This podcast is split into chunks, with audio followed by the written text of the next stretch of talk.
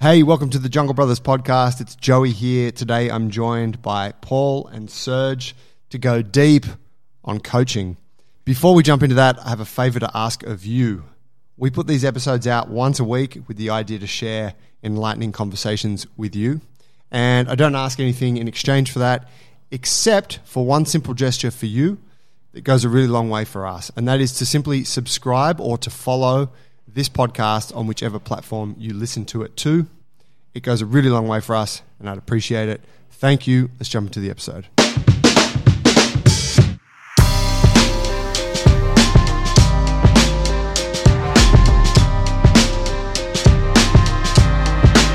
Yeah, the metal filter on what's your what's the vessel? What's the machine you're using?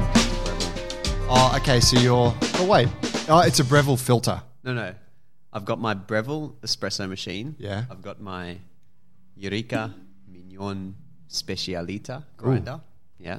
That was uh, that was a big investment, but well worth it. More than the coffee machine, I take it. More it. than the coffee machine. Yeah. Yeah. The coffee machine we got from Closer on that bad boy for me. There you go. the coffee machine we got from Facebook Marketplace, Yep. secondhand, five hundred dollars. And as I said, we bought the the grinder, brand spanking new. How much was the grinder? We got it on special. You know what we were talking about before we got on air about how I'm trying to be more assertive. Yeah. Yeah, I was assertive with the grinder. It was retailing for a thousand dollars.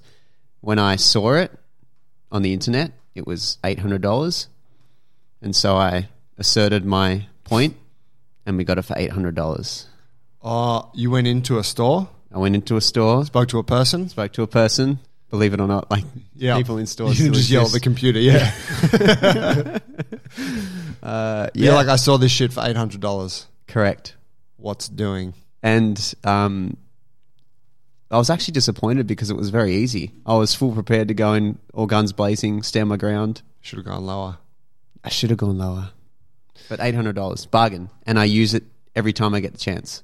Yeah. Okay. Yeah, But so, and that's where you use the metal filter. No, the metal filter. Sorry, that was the espresso. Yeah, that was the grinder. Where do you use the metal filter? This is what I want to get to. Um, where do I use it? Yeah, like what what filter is this?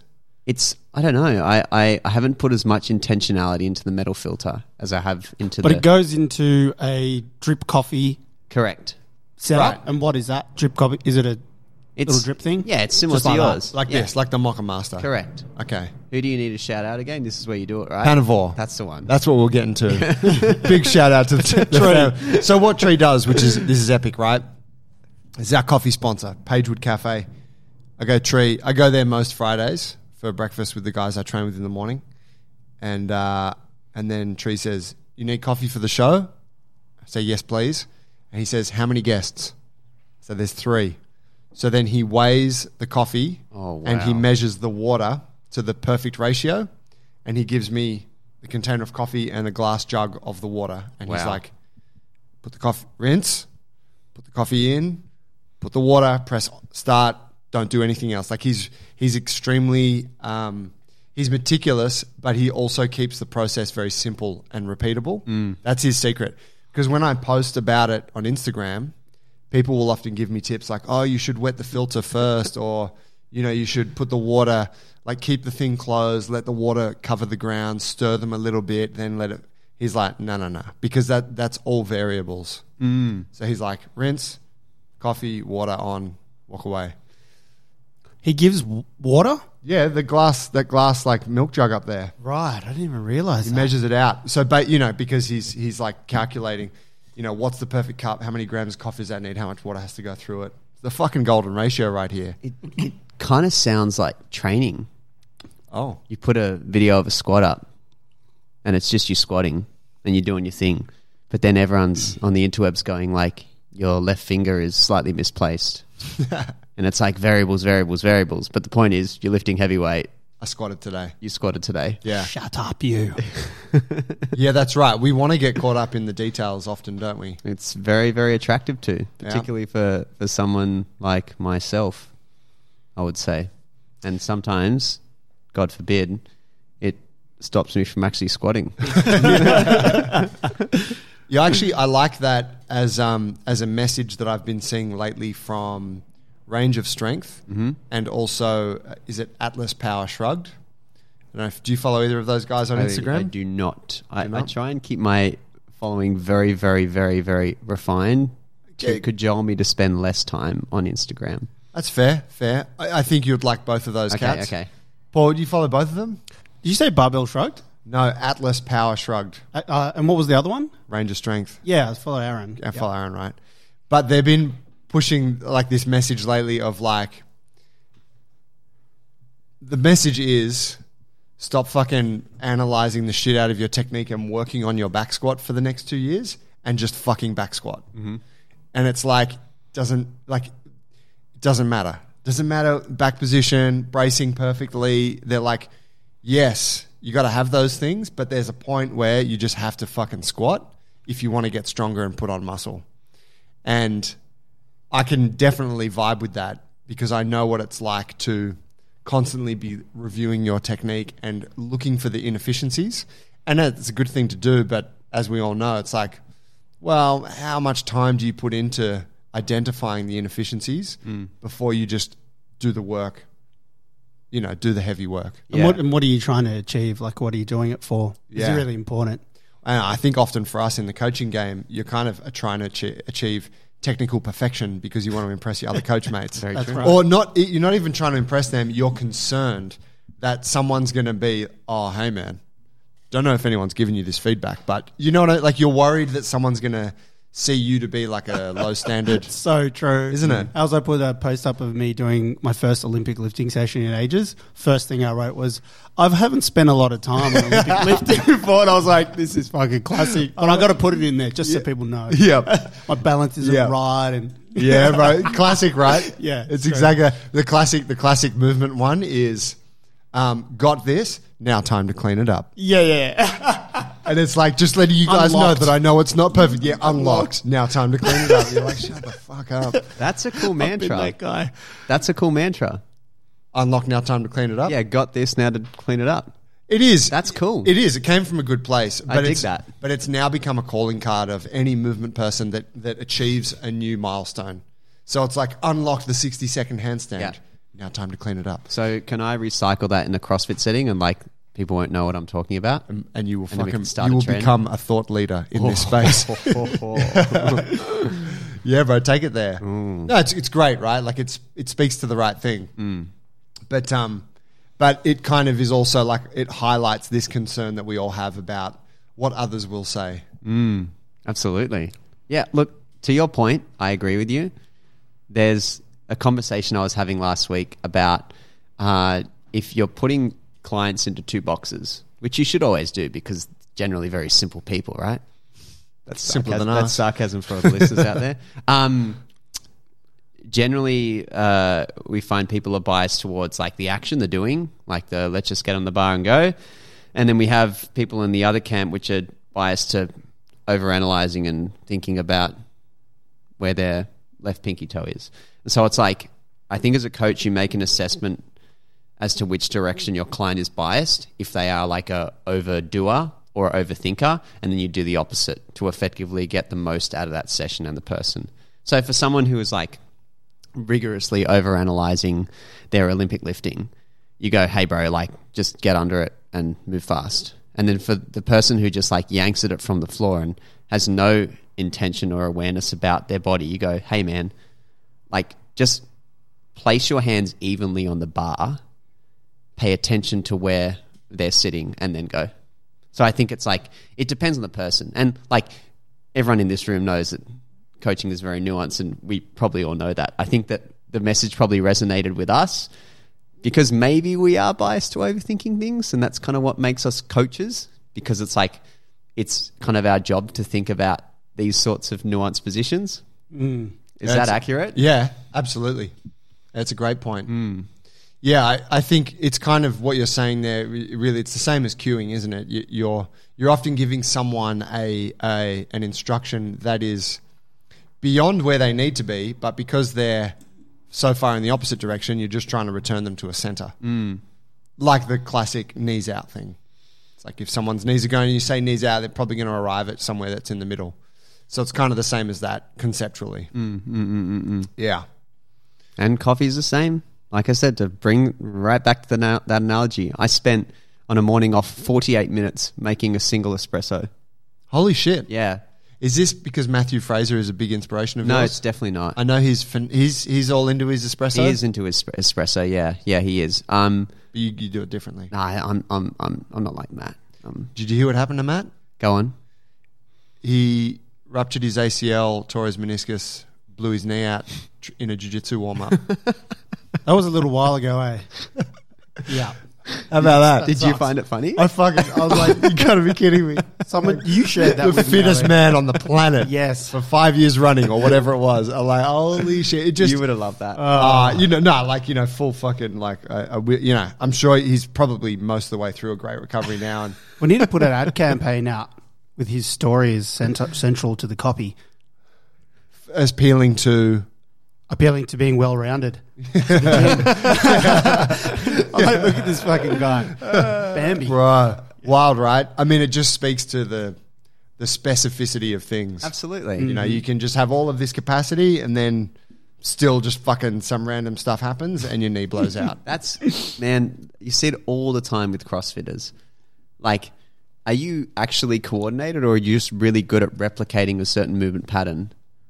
I mean, is that? It's kind of what coordination is, no? Well, I, I mean it in in the broad sense of coordination. Like, do you actually have really good body awareness? Yeah, or have right. you just become really good at hitting a ball to a particular point on the wall and replicating that for 120 reps? Which I think that most CrossFitters do. And I, I say that not from a judgmental perspective, but just from an observational. It's like occasionally in our gym we'll throw in a workout, like we had one yesterday with sandbag get ups, reverse burpees, What's a reverse burpee? it's basically you roll backwards, like in a backwards tuck, Yep.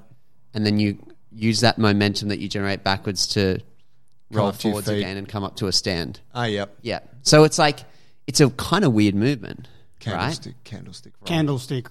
Poor man's version. Please go on, CrossFitter. it's like the same thing, different names, different perspectives. The what is it called? Sorry. Oh, candlestick roll is that same action, Yeah. But instead of being in a tuck, you open out to a hollow shape. Okay. And you like dry, point toes towards the ceiling. candlestick. Yeah, and then you roll back to the feet. You know what I'm going to you do jump. next week? we program Invent a new CrossFit burpees. No, no. I'm just going to call it like a candlestick roll, and everyone's going to show up, and be like, "What the fuck's that?" Oh, the shittest exit. It's so hard. Yeah. oh, I love that. So, okay, uh, yeah, go- candlestick roll Candlestick roll. Um, sandbag get up is on the shoulder. in a bear hug position. Oh wow. Okay. Cool. Yeah, yeah, yeah. Um, uh, sandbags over the shoulder, and those three movements are kind of novel and different because they're not necessarily predicated on a linear movement pattern. And you see how many people really struggle with that. Like a burpee is quite simple; it's like sprawl and then stand up. But a reverse burpee predicates this like ankle range of motion. Uh, uh, predicates that you kind of have an awareness of your body in space as you're tucking and rolling back. Upside down. Yeah, yeah, yeah, over exactly. shoulders. Absolutely. So Ass over tit, we call it. Yep. yeah, okay. Classic I'm, I'm learning new terminology. things. I'm learning new things. I'm going to take these back to the, the CrossFit gym. And guys are in for an interesting next week. Um, but yeah, the, the point is, it's um, I said you expose people to these these movements, which are seemingly simple, but because they're different, they really struggle with them. And you're like, okay, do you actually have well-rounded athletic capability, or you just become exceptionally skilled at replicating a movement like a snatch, which is very skilled, but after a while becomes super specific. And I suppose if poor Matty boy knew that, he wouldn't have to go through this lengthy, uh, lengthy process. Might have made it to a two stripe white belt status. no, yeah, it's it, yeah, it's a really good point you make. I guess there's a case for coordination is is a learned is a learned skill, but there there definitely are people who naturally possess greater natural body uh, coordination. They're the people that you can show them something or teach them something, and they pick it up pretty quick. Yeah, Yeah. absolutely. But 48 minutes to make a coffee. That's been my record so far. So why so long? Because espresso and your friend that you shouted out before will know this with coffee is it's exceptionally nuanced. Like you weigh out the beans, you weigh out the water, You want to make sure those variables are consistent. And then you've got the grind as well, which needs to be adjusted depending on the day because the external temperature can affect the grind. So every day you're tweaking these variables. And this morning I had, I I had the morning off, so I really wanted to get the perfect espresso. And so I'd make one and it wasn't perfect. And I was like, oh, that's too bitter. I need to adjust the grind. Make another one. And you make three or four. And this is what happened that morning. I made three or four and then I started getting really frustrated.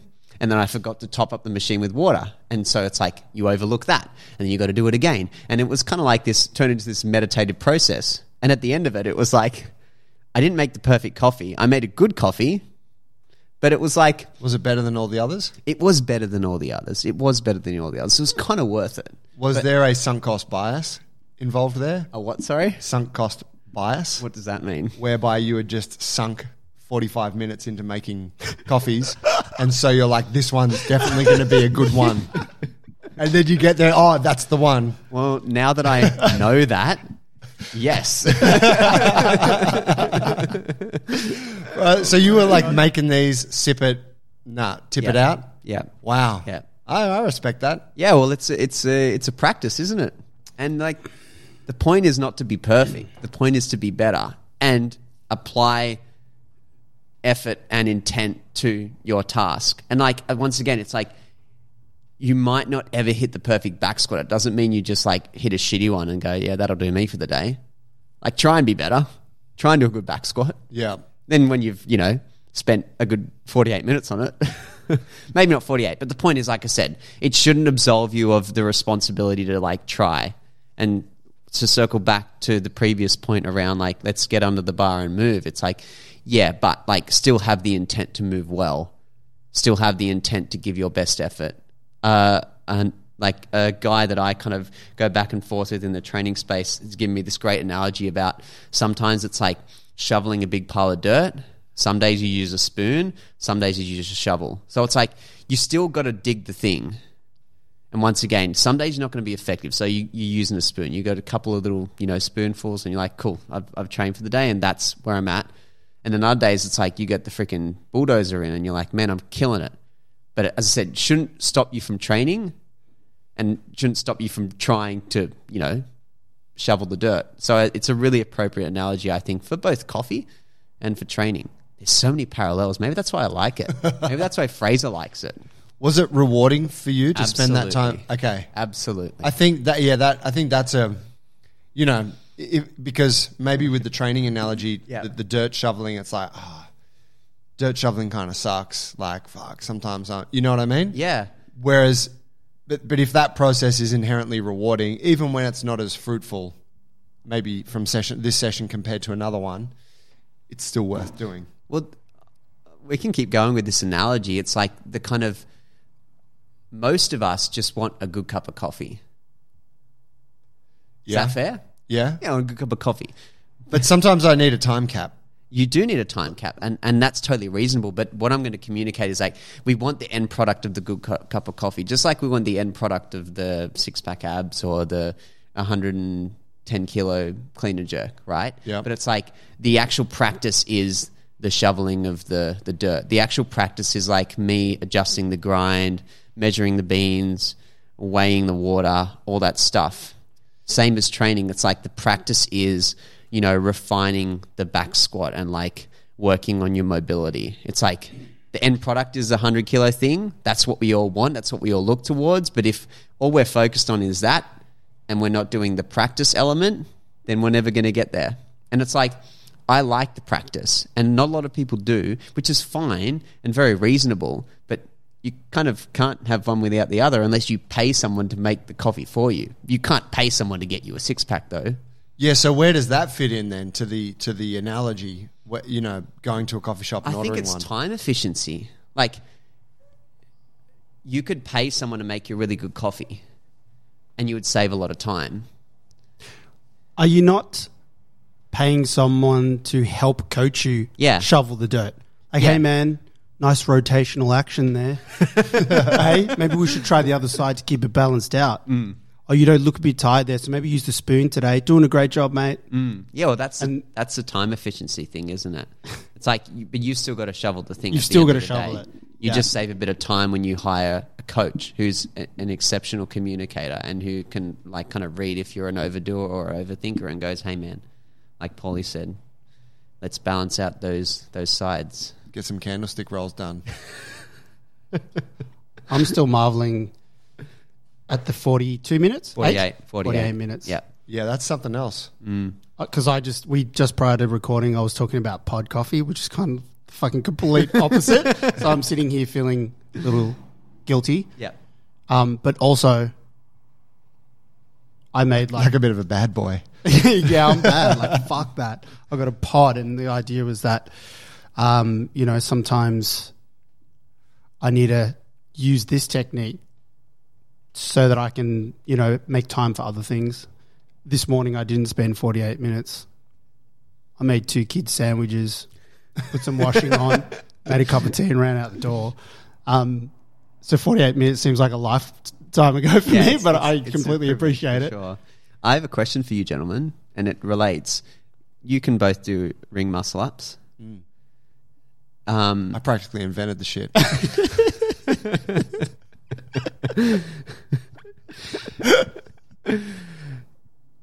what's your current training goal, Paulie? Do you have this spring routine I've noticed on the board? Oh, fuck, that's old. Okay. I wouldn't say that I don't still want that. Like I still want that. It's quite old that one. Went in a different direction. This year, um, the only physical goal that I have that I set at the turn of the year is to compete this year. Cool. I think I said compete twice actually. Um, we just clicked over to first of June, and that came back to me on the first of June. I was like, "Holy shit! My annual goals. Let's check this out again."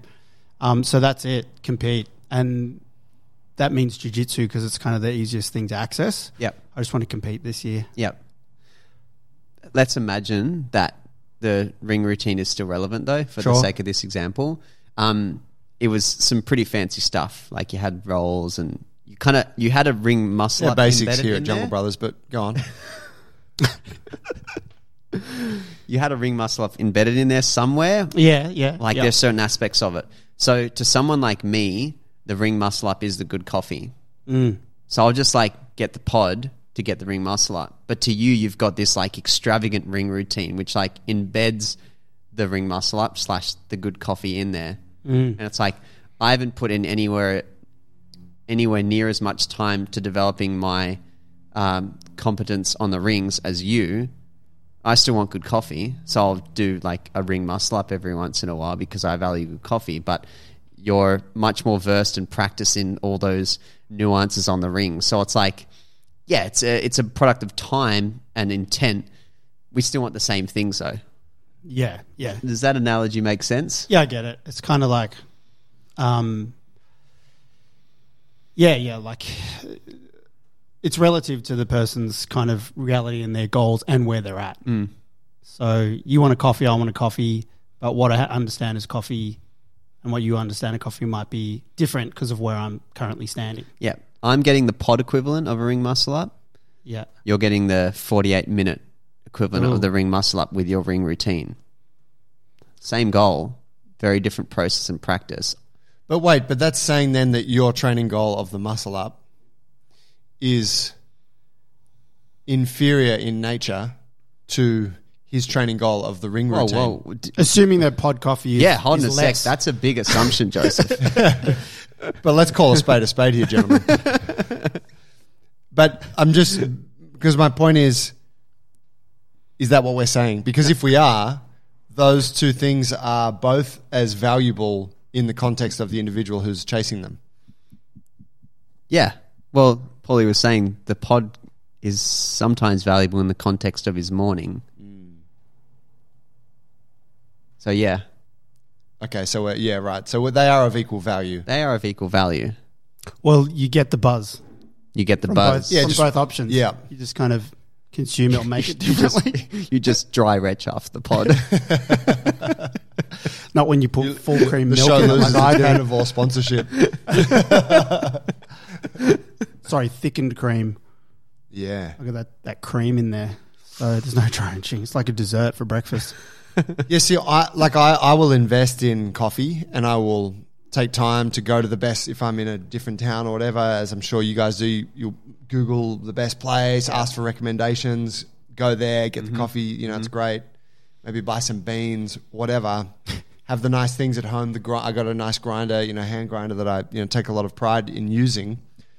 But I'll also pump a like a Moccona, like if I'm you know whatever, like not at home, but like if we're out like out the farm or something, I'll pump a Moccona first thing in the morning because Yeah. it's just fucking delicious, Yeah. and perfect, and it's instant. you know, like it actually is. So you know what's that? I, Am I, I think am I bouncing so between deep. being a good man and being a piece of shit? I, I think it speaks to having realistic expectations as, as trainers and and athletes ourselves.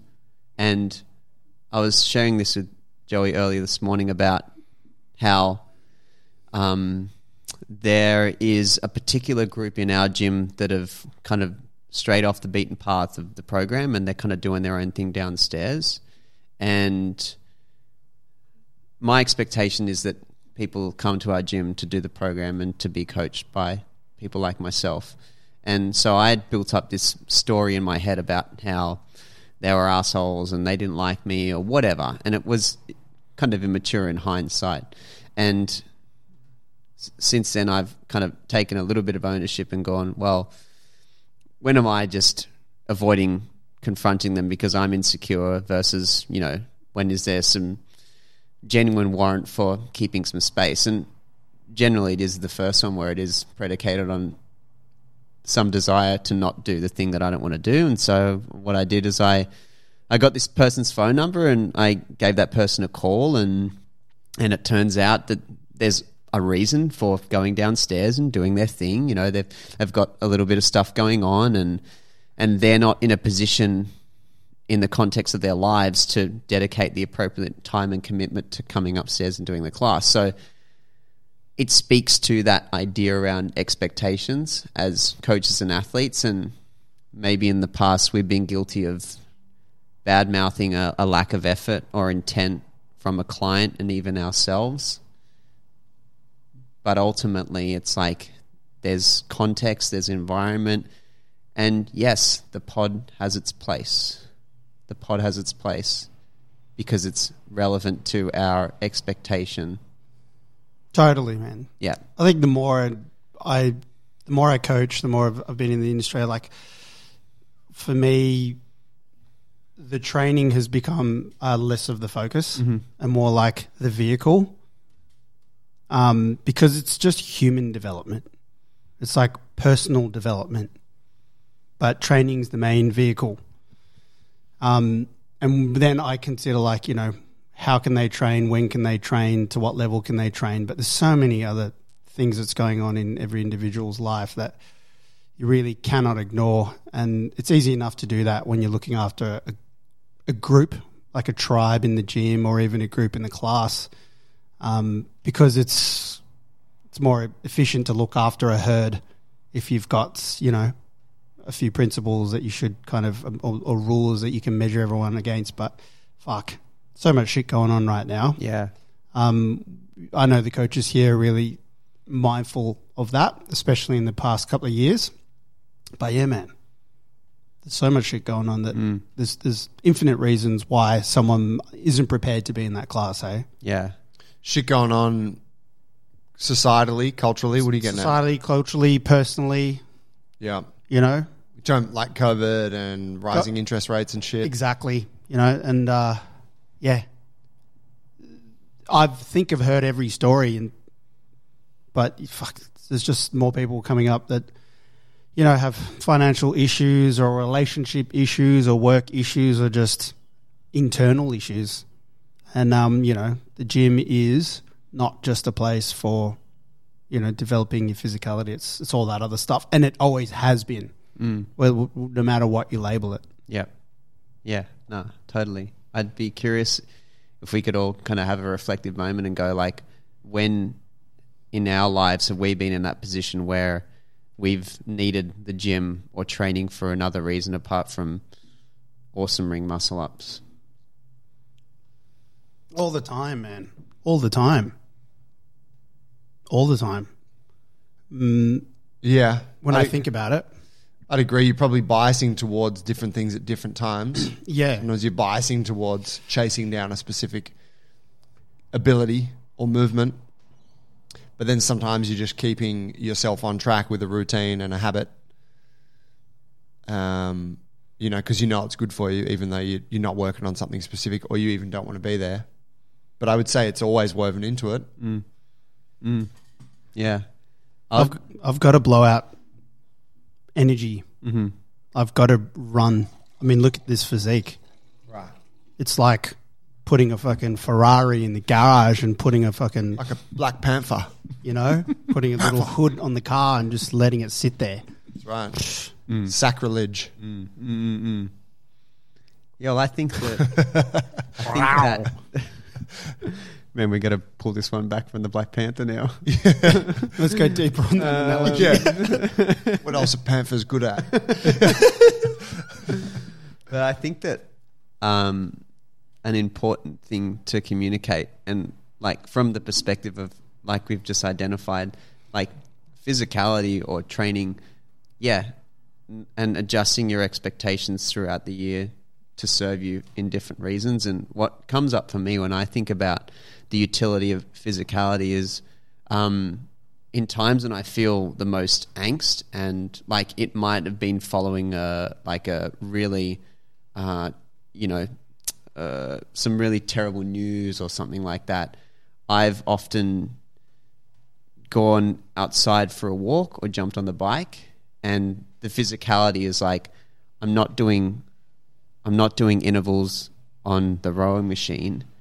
I am moving consistently without any expectations because I know that there is the physicality is serving me in some respect apart from like this you know endeavor for self-awareness or you know awesome muscle ups or whatever and like to the coach you might look at me going for a leisurely stroll and be like that guy's not working hard enough. Like he needs to run. He needs to you know he needs to earn the workout. Or same thing on the bike. Like why isn't he doing intervals on the rowing machine? But it's like that physicality while taking a different form is serving another purpose apart from how us coaches and myself personally myopically tend to look at training.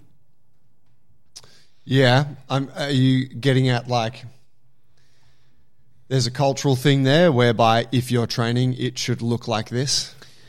And if you're doing something outside of that, people are like, why are you.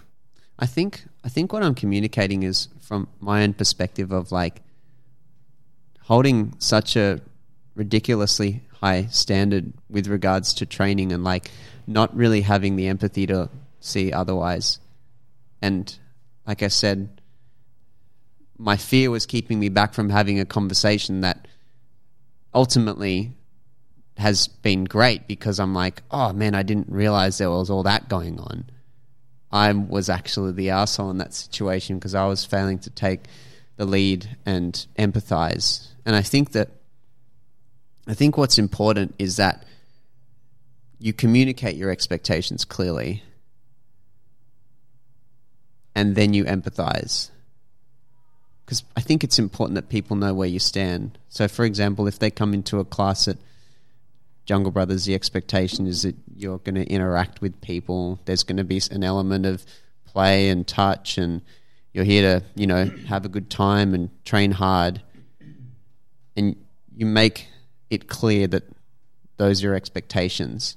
And then if you have someone not doing that, like we had in our instance, the assumption shouldn't be that that person is an asshole. The assumption should be on us as leaders in the space to lead with a bit of empathy, start that conversation and say, hey man, is everything all right? They know your expectations. You've kind of done your job there. But then that empathy piece is really important. And I've failed miserably at that for many, many years as a coach. And I think now, the last few uh, months, I would say, ironically, since communicating my expectations clearer and taking some leadership and, in some respects, objectively taking a harder line, ironically has allowed me to be softer and more empathetic. Can I ask? Do you have any inkling as to?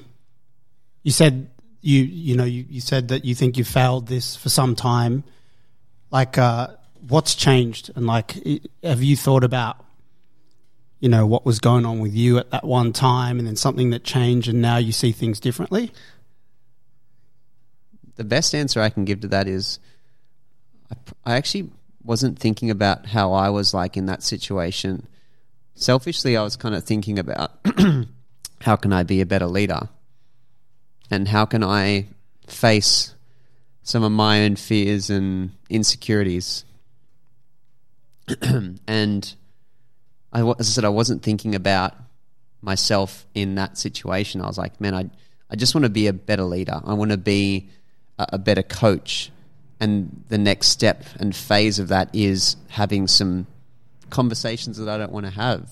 So it was it was less about it was less about what would I need in that situation when I'm going through some shit and more like how can I just be better as a as a leader in the space? And then the downstream effect was not what I expected in the sense that in being as I said more willing to you know face confrontation and being more assertive it's allowed me to be more empathetic and soft which is a weird dichotomy but it's probably a more mature place to be Fuck, the vibe got somber in the last 20 minutes. Pod coffee!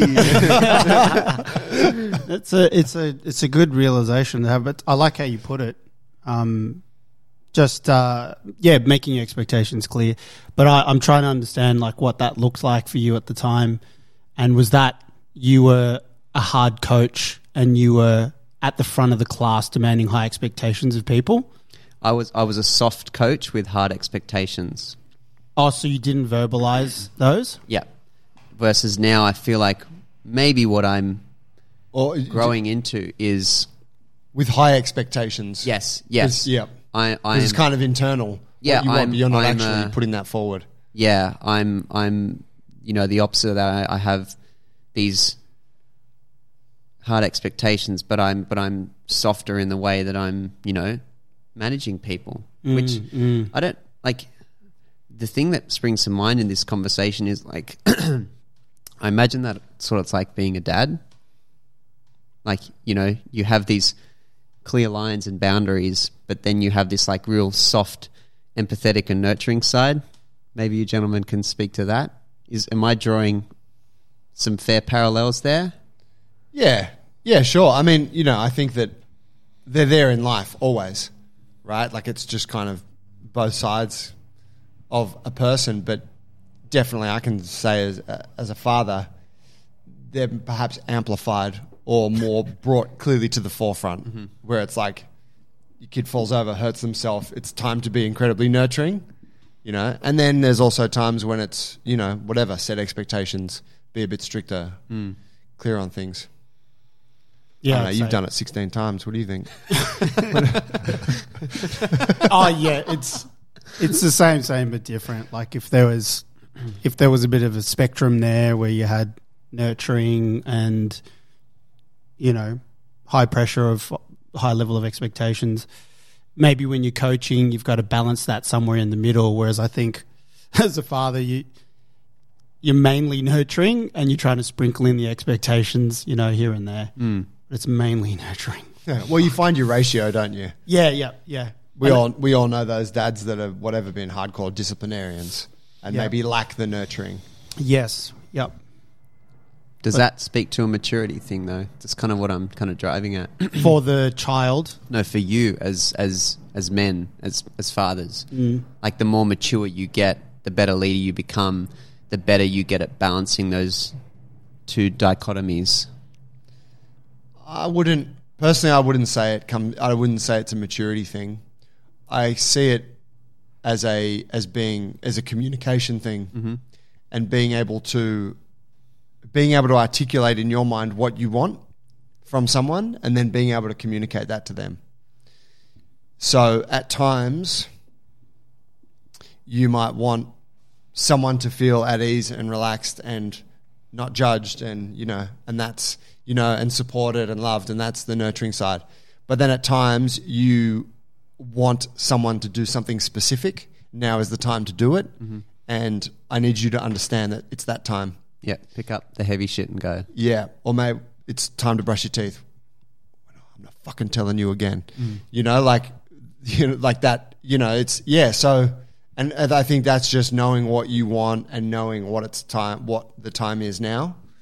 Um that as a communicator for me definitely gets better as i get older Yeah, it sounds like the element underlying all that is this, uh, this uh, layer of self awareness, right? Because it predicates that you know what you want, and to know what you want, you, to an extent, have to know yourself pretty well.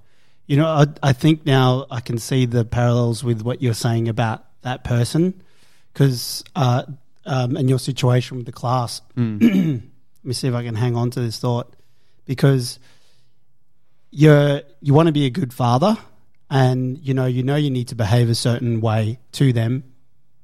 Sometimes you it's not natural to be nurturing at a time, you know, and you might fail at that when the call is for nurturing and you're going to regret that and maybe that's you like figuring out realizing later that fuck i, I, I could have handled that better. I'm not actually um, i'm not actually serving that member or i'm not i'm not making the good headway with my relationship with my kids sort of thing. But it doesn't come naturally but ultimately you want what's best for the both of you. So you go away and you think about, fuck, how can I do it? Yeah. Maybe you'll read something or you'll talk to your partner and you'll come back and you'll try to apply something something different Mm. to the situation. I guess that might be like where you Yeah, it wasn't a big change, but it was because you wanted a better outcome. You're like, I need to go away and think about this and then how do I do it better? Yeah, And then you start applying that. And that's why the word maturity, like just based on what Pauly described then, in in and you can kind of correct me if I'm wrong, but in another way, what you said was you handled a situation that the outcome wasn't what you wanted it to be. You had to then go away and reflect, which requires maturity because it predicates that you have taken some responsibility for the outcome as opposed to just like Yeah. what I was doing before, which was casting them off as an asshole and going like, "Oh, you know, you got to sort your shit out." It's like, no, no, be the leader, be mature, reflect on your actions, come back to the conversation now Yeah, with a yeah. clearer head and, and and an understanding of how we can manipulate an outcome. Manipulate's a strong word, but how we can kind of, you know, direct an outcome that's positive for the both of us. And as I said, I think that requires a a pretty considerable amount of maturity, but maturity rooted in this self awareness. Because as I said, that that reflection piece of going like on a sec. When when was I quick to judge or cast this person off as an asshole or, or and you know I imagine as I said kids would be very much like that where you're like fuck man my kid's just being a little asshole. But it's like have you communicated your expectations clearly enough? Like do they know you know um, where the lines are? And once again the analogy being in the class to do do your members do they you know do they understand your expectations. Have you communicated clearly these are the boundaries this is what we want out of this class? And then if you've done a good job of that then generally speaking the outcome's going to be positive for both coach and client versus when it's that that wishy-washy because you know once again I'll speak for myself because when I'm not you know uh, secure enough to be assertive and then the client does something different and then I resent them. It's not a very mature way about going about that relationship. Mm. So to tie it all back it's when I've started to take a bit more responsibility for that have seemingly an uncomfortable interaction from the start and say hey like you know these are my expectations. This is how we're going to run things today. There's a security in that for the client and they can go cool i know where the line is. You know i'm, I'm here to be guided within this experience now and an, another example which always sticks out to me was when I was doing some training with Joey, and I brought my dog along, Rain, and she was kind of doing her thing. She's a little bit unsettled. Kind of every so often go and give her a little pat, make sure she sat down. And then she made her way over to a plant and started chewing it. And Joey's like demeanor changed like that, and he's like, "She can't the plant." And it was like we were just having a chat. It was all good. And as soon as she started eating the plant, it was like she can't eat the plant.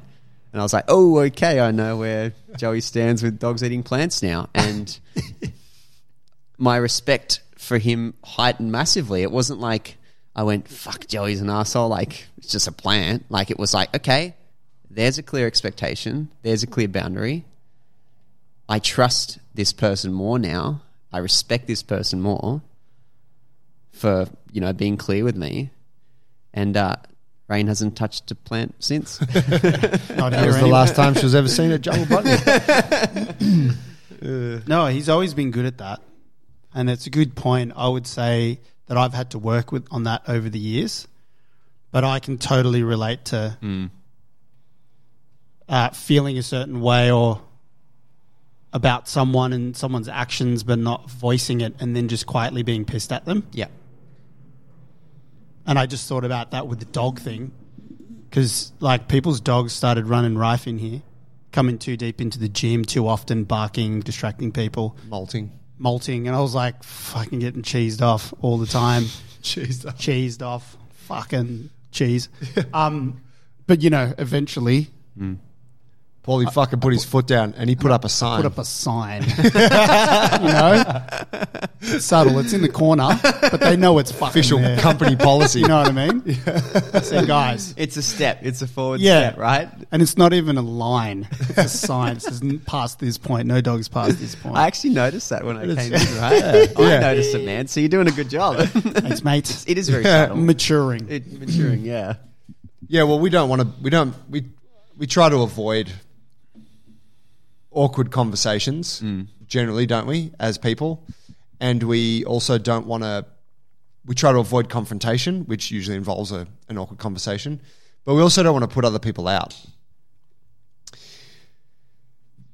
The paradox there is that we also know people crave direction and mm. people crave people crave clarity and especially in a in an environment like a gym where you are guiding people. No one people don't want wishy-washy. They want i got 60 minutes here tell me what the fuck to do. I come here because you tell me what to do and i trust you and it, you- it's usually good. So let's go. Mm.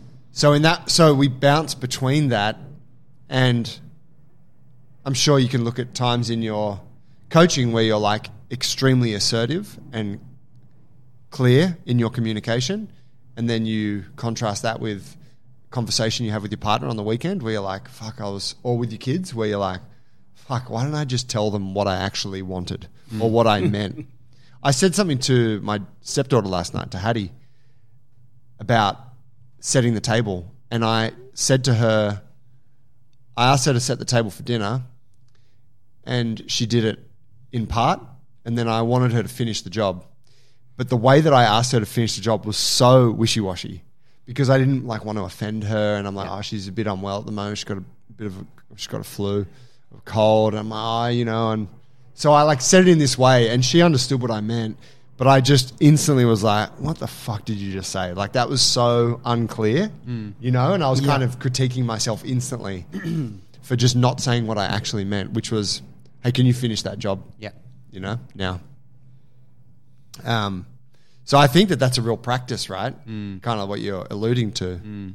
Mm. I, I reckon the more, yeah, the more that you are, say, assertive and you make clear expectations of, you know, your classes in particular and of your clients, like I've found that the, the much happier I am, the much happier I am. And the much happier they are And generally. the, yeah, exactly. And the, it's better for everyone. And, and like I said, I was slow. I was the, I was the soft coach with low expectations when I started, and it took me ages to start to build my expectations as I got deeper into you know knowledge base of training and stuff like that. And there was a lag there with the assertiveness, But as that grew, and I've always taken Joey as the model because you're very good at it. You know that. Thank you. And I'm on the other end of the spectrum. That's why we work well together. Uh-huh. Um, yang, baby. yeah, baby. Um, you know, and now, like, you know, I'm just much happier coaching. People get more out of it. It's it's so much more fun and satisfying. Yeah. Yeah, and you feel like when you when you do all of those things, set the expectations and communicate clearly, Mm. you have done everything you can, Yes. right? Like you're like I fulfilled, like I, I controlled what I could control and did my best. Mm. And that's not going to guarantee that everyone whatever reaches the desired outcome. Yeah. But it's like I did my best whereas the the other is I didn't really do my best. You know, like you come away and you're like, ah, it's a bit. It's like my conversation with Hattie. I'm like, ah, it's a bit, bit kind of stupid what I said then. Yeah. You know, or I fucking didn't run that class very well. It was a bit. I kind of didn't describe the workout, or I didn't coach that thing very well. Waffled. Mm. Let yeah. me. I'll tell you a funny side story because it's uh, related. Last night, um, with my kid coming home from soccer training, and um, I fucked it up many times, and I get frustrated. But now I've learnt, and I think a lot of parents do this um, consciously or subconsciously, but you learn over time. We get. I take him to soccer training on Thursday nights, and when we come back, it's like a quarter to eight or later, ten to eight. Like bedtime should be eight thirty nine these days for him. He's ten. Um, but he needs to have dinner, have a shower, and you know, do whatever. And he has like a bit of a routine where he does that. He reads, he faffs about and shit. Um, Milks most, it. He milks it. most other evenings, but on soccer training night, like we're way behind the eight ball, and I've come back from soccer training, and it's like boom, all good, jump in the shower, mate. Yep, and we'll have late dinner together, and then before you know it, he's just carrying on like he's gotten home after school, and he's doing this and that, and it runs into a late bedtime, and he's like, kind of like what, like stop hassling me type of thing. Over time I've come to give him the pep talk. And it's like and in the in the car I was very very consciously doing because I do it all the time now but it took me a while. But it's almost like transitioning from one section of the workout to another. It's like a transition of evening uh, kind of events and it's like cool soccer training was made you talk about it and you're like hey so when we get home it's a it's still a school night and look it's already it's almost eight o'clock and we still need to go to bed uh, like at a decent time. So what you need to do is, as soon as you get in there, have your shower quickly, and I'll head up to dinner, and then we'll have dinner. But you can't. You have to get ready and go to bed. Like you know, you can't do what you usually do. Yeah. Yeah. And it's just like basically telling him what we're going to do before we get there. And fuck, it just works so much better. yeah. Yeah. Setting those expectations. Yeah, That uh, man, I fully vibe with that. Even with Leo at two and a half, yeah, if I if we pep talk him yes, about what's gonna hey like Yes. the other I had to take him to get a vaccine the other day, and you know and uh, you know like telling him the day before, hey mate, tomorrow afternoon we're gonna go to the doctor get get your vaccine, you know, and then that day, hey mate, this afternoon, and it. And when the times when you don't do it, you're like, oh my god, like that whole situation just blew out because I didn't, blows out. yeah, I didn't set their expectations. Yeah, How funny that, yeah, I can imagine that it. You have these realizations, but you still you still make these mistakes. Yeah, Like you forget to do the thing.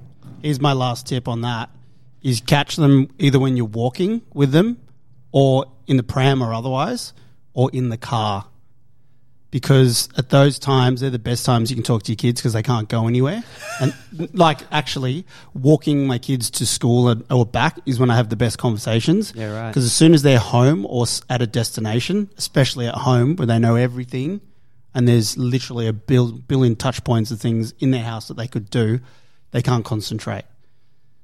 So when you're walking those little transitions is when you got to do it. It's actually quite a profound tip because as I'm reflecting now, some of my most mm, challenging conversations in a relationship context have been when Haley and I are walking the dog together. mate We're it's walking. the best We're out. You know, as soon as we get back home, you, like you said, you can go in your separate spaces. yeah But during those walks, there's no Yes. escape. Really forces Totally. you into that into that moment. Absolutely. We had a nice walk and talk today. We did have a nice walk and talk today, even though the whole time I was like, "Fuck, man, I'm trying to get out of this sort of thing," but I couldn't because I was on a walk. That's right. Yes. Captive audience. yeah, well, my you didn't know where you were. You were lost in the backwaters of botany. Yeah, well, look, my experience with kids, particularly, is in the context of um, teaching in schools. I've had a little bit of experience in those situations, and and it's funny the parallels between teaching and coaching, also the differences, but the parallels particularly, and it's a soft teacher as well, right? And and particularly when you come in as a student teacher and you're having to control a bunch of rowdy year eights. If you walk in as a soft teacher, they, they eat you alive. But towards the back end of my experiences, I learned that, and I saw this demonstrated. You know, you might get a, a- a casual teacher come in, and literally the first thing they say is, sit down. These are my expectations. If you want to talk, raise your hand. No phones. Bang, bang, bang, bang, bang. And it's all really explicit. And I started doing that. And lo and behold, massive difference. Once again, kind of uncomfortable at the start because it's, you know, this whole attention on me and you don't know how the kids are going to respond. Are they going to think you're a, you're a, you're a hard ass or, you know, they're not going to, you know, shit.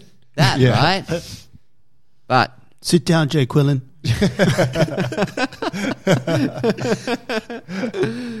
but dramatically different outcomes just from and you like what I started doing is literally using the words these are my expectations and it's like the clearer you are with that and you might not use that with a two and a half year old you know or a ten year old but it's I like use it. you do Yeah. there you go I mean, it's, they understand it, right? yeah Knee on the neck and everything, yeah? Yeah, uh, yeah. Obviously, you got the physical side that's also reinforcing the big words. Oh wow! But yeah, there's there's there's value in it, and as said for me, it's a, something that I'll continue to practice. But just in the few short months that I've really made that a conscious effort, there's been some pretty dramatic uh, changes for the better because of that. Man, it's cool. It's such a good reminder just for myself. Mm. Um, my mind's ticking over now. I can't wait to coach the next class tonight. I cannot wait. Yeah, I think um, great like that example of walking into a room full of kids or students and saying these are my expectations.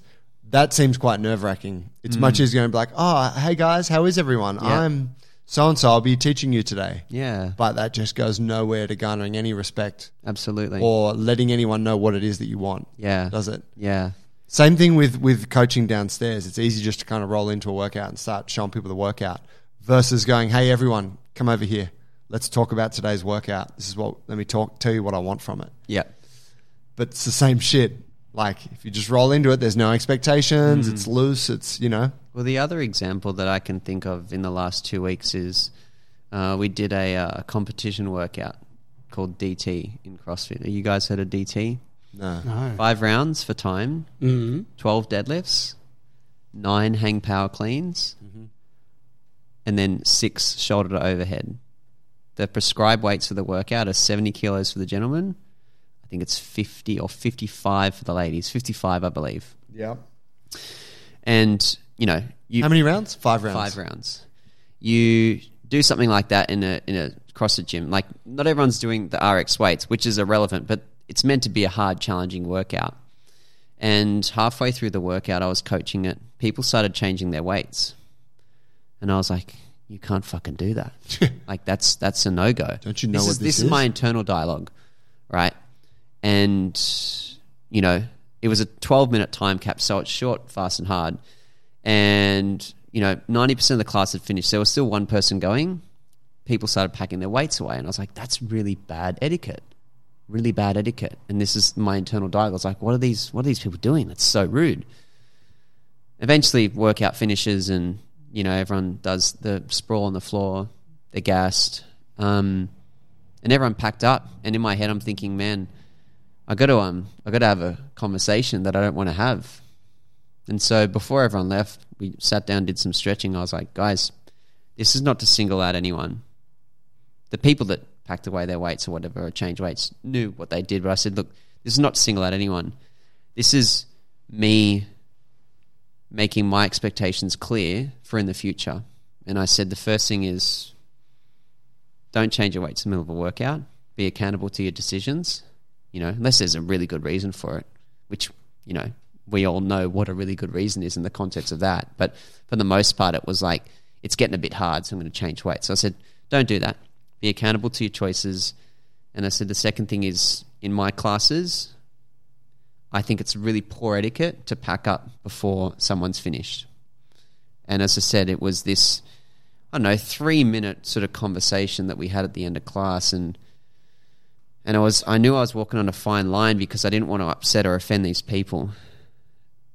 But it needed to be had. And, you know, I'm grateful that those people have come back to the gym and there's no kind of animosity or resentment.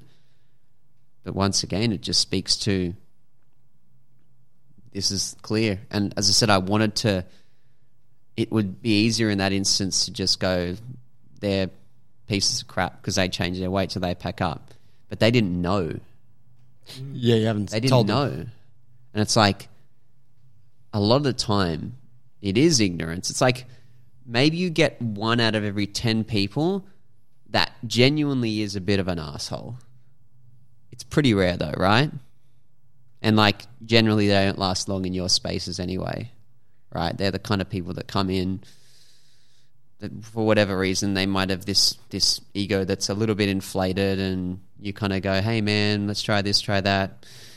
You know, they don't do it and you're like whatever, like they won't last long. But most of the time it's like there's just an ignorance there. And it's your failure as a leader to to make people aware. Yeah, I think there's we've all got these examples, right? Where The- when we took some ownership and got over ourselves,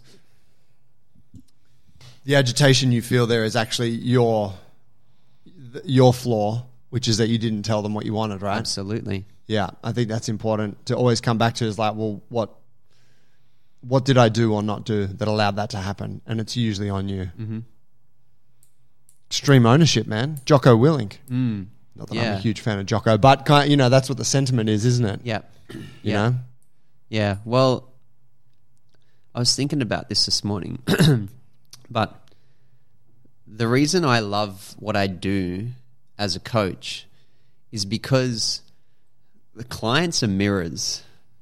And what came to me this morning when I was sitting, as I was explaining to Joey, As he was my- throwing out the fifteenth coffee he'd made, discarded like a Spartan baby. Ah, just gone. Not good enough. No, enough. th- this morning was very different. I, I, I went for, for a walk with the dog and I found this beautiful bit of rock on Cronulla. Sun was just beaming down on me and it was great. I had this moment of clarity. And what was coming to me was like kind of my life's question, if you will. If I'm going to package it like such, is who am I? That's m- what feels to me like my life's question. I don't know if it's the same for you, gentlemen, and if it's not, that's fine. Like we're all on different journeys, but that feels to me like my life's question. And so I was like, coaching allows me to answer that piece by piece, right? It's like our clients are mirrors and they're reflecting back at us who we are. And to your point about the agitation around uh, its frustration at you know my insecurity to for confrontation. It's like that the mirror was reflecting back at me, and when I kind of recognized that, I went, okay, this insecurity. I have a choice now to to face this. So, as I said, coaching is is a big part of that for me in helping me answer who I am because I, I feel that well, a lot of what we understand about ourselves is kind of predicated on what people show us, right? It's the exact same way I describe parenting, if we're going back to that, which is kids are a mirror. Mm. And they give you the opportunity to address anything that was unaddressed when you were younger, potentially, or your life before you had them. Mm. It's the, it's the same thing. And so, and as you said, same thing. It's a choice. It comes up. You can either ignore it and just keep going on the way that you, you've always gone, or you can try and figure it out, go to the source of it, and do what you've done. Yeah.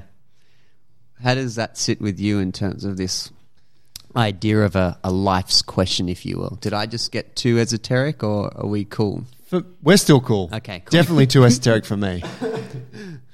You know, I, but you know, I've told you this before. Right? I, I, I, I don't ascribe such meaning to coaching people. Mm-hmm. Um, not to say that I see the importance. I, I give it any less weight or importance. I just, for me, it's more of a, um, I don't know. It's le- it less. You know, there's less philosophy behind it, perhaps. Uh, but with your example there of the kid, I'm like, yeah, that resonates for sure. You know, the the mirror piece. Well, I, suppose coaching is a tool. Like, uh, regardless of how much importance you place on it, the the question itself, like, what are we here for?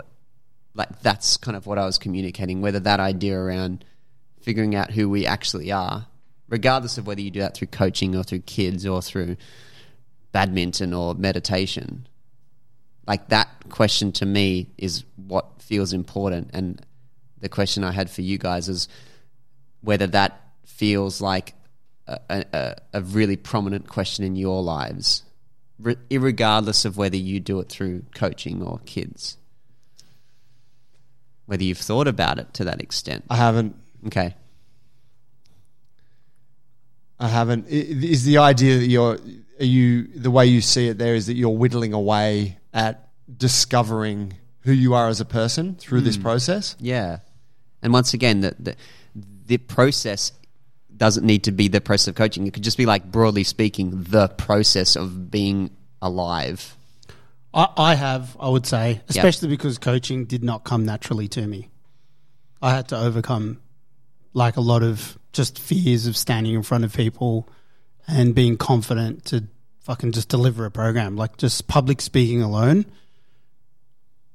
It was it's definitely been a huge tool for me for my personal kind of discovery of myself and wondering, you know, what are those what are those uh, those thoughts or you know why do you feel that you lack in this area why can't you speak on this with confidence and, and, and lead so yeah absolutely it's it's been something that's that I've been grateful for very consciously coaching um I don't know if I think like who am I while I'm doing it Yeah, yeah, yeah. You know, I see it as I see it as the I actually see it as like the relationship is inverse in how I see it. okay. It's it's inverse in that we can ascribe meaning to anything we want, anything we do, and so you can you can ascribe purpose to anything you do. So you can say my purpose on this earth is to be an exceptional coach and to help people transform their lives. I'm going to be that guide for them. You can you can hold on to that is your purpose and that's the that's how you fulfill your purpose. Or you can be like, well, I'm going to make whatever my job is right now my purpose. And I'm going to do the thing as well as I can and I'm going to like really own that thing. So in that way, I see what you're sort of talking about in terms of your self-development through coaching. I'm like, yeah, that's a byproduct of you teaching people how to get strong and flexible. Hmm. It's not the reason you do that. At least for, for me, in I, my I, I agree. My purpose is to figure out who I am. no, my purpose is to run a sick workout so they can get hench. Yeah. And But the that- is- byproduct of that process is I'm f- I am learning about myself as well. But it's not it's not This is what you mean by inverse. yeah Yeah, okay, like I what's understand. the what's the vehicle and what's the thing the vehicle you know Well, it's either or, right? Like that's the inverse thing. Like my purpose is to figure out who I am by delivering a sick workout. My purpose is to deliver a sick workout by figuring out who I am. It kind of works both ways. Yeah, I, I suppose there's an there, it implies though that for me, I'm like I I to if I'm being honest about why I got into coaching, that's kind of that is the thing that for me that's the thing, and then what I attach to that is oh yeah, I'm learning more about myself. I'm Yeah. developing as a human. Uh, you know what I mean? I actually do 100% know what you mean. And the reason I do is because my brother is very similar. My brother would not, you know, he wouldn't process it like I would. He would go, Jay, my brother is a writer. And he's like, I'm just going to get fucking really good at writing and produce this banging novella. and as a byproduct, he's figuring out who he is. So it's the same reason when you talk about coaching. It's like I got into it, deliver a sick workout, and as a byproduct, I'm finding out who I am. Versus I, I feel like I've always kind of started from the other end. I'm like, who am I? And then I'll figure that out by doing the writing or the coaching. And there's a part of me that goes, "You're wrong, I'm right," but it's like, no, that's that's that immaturity and that insecurity coming up again. When ultimately, like, we're kind of both doing it in a way that is inverse, but still relevant to the thing that we're all here for. Yeah, I mean, it's maybe how you see. It's maybe your worldview mm. to an extent, right? How you see things, how your narrative of yourself in this life play. You know, and I think I'm. Yeah, like I think you know we're probably quite fundamentally different in that way. We're, f- we're f- I I think we're the same. We just go about things differently, but we're kind of arriving towards the same point. Yeah, absolutely. Yeah, it's not like it makes us different people. And maybe it's the same with our clients as well. Like they think that to get X, they need to go here, but you're like, no, no, no, buy into my process and I'll help you get there. But it's like, I don't know. Maybe if we, I don't want to say take our hands off the wheel because we still have a responsibility to guide. But for me personally, maybe a practice would be like, they're trying to get to where you're going, bro. Like, have faith and trust in them you can demonstrate your process and you can articulate why it might be valuable for them to follow the same thing, but ultimately, like, trust that they're going in the same direction. Is that fair? It's all fair. They're all points of view. Mm. Yeah, none of it's invalid. A lot of thinking points there. I think it's a good time for us to wrap it up. We're going to pull the pin on it there. Pauly needs to go make a pod. When do you go to the States? I go in five weeks, the 11th of July. How long are you gone for? I'll be back on the 16th of August. Oh, let's let's revisit the conversation when you get back. Can we get like a little, like a, an animator to drop a cartoon of Serge by his window in the kitchen, tossing out a coffee, just looking out, and it says, "Who am I?" I just keep thinking of that picture in my head. I oh, love it. I love that too. yeah, that'd know? be sick. Yeah, it would be sick. 48 minutes later, dot, dot, dot. Serge still has no idea who he is. No, I really appreciate the conversation though. I appreciate it too, fellas. Thanks, boys. It's been awesome. Cheers, fam.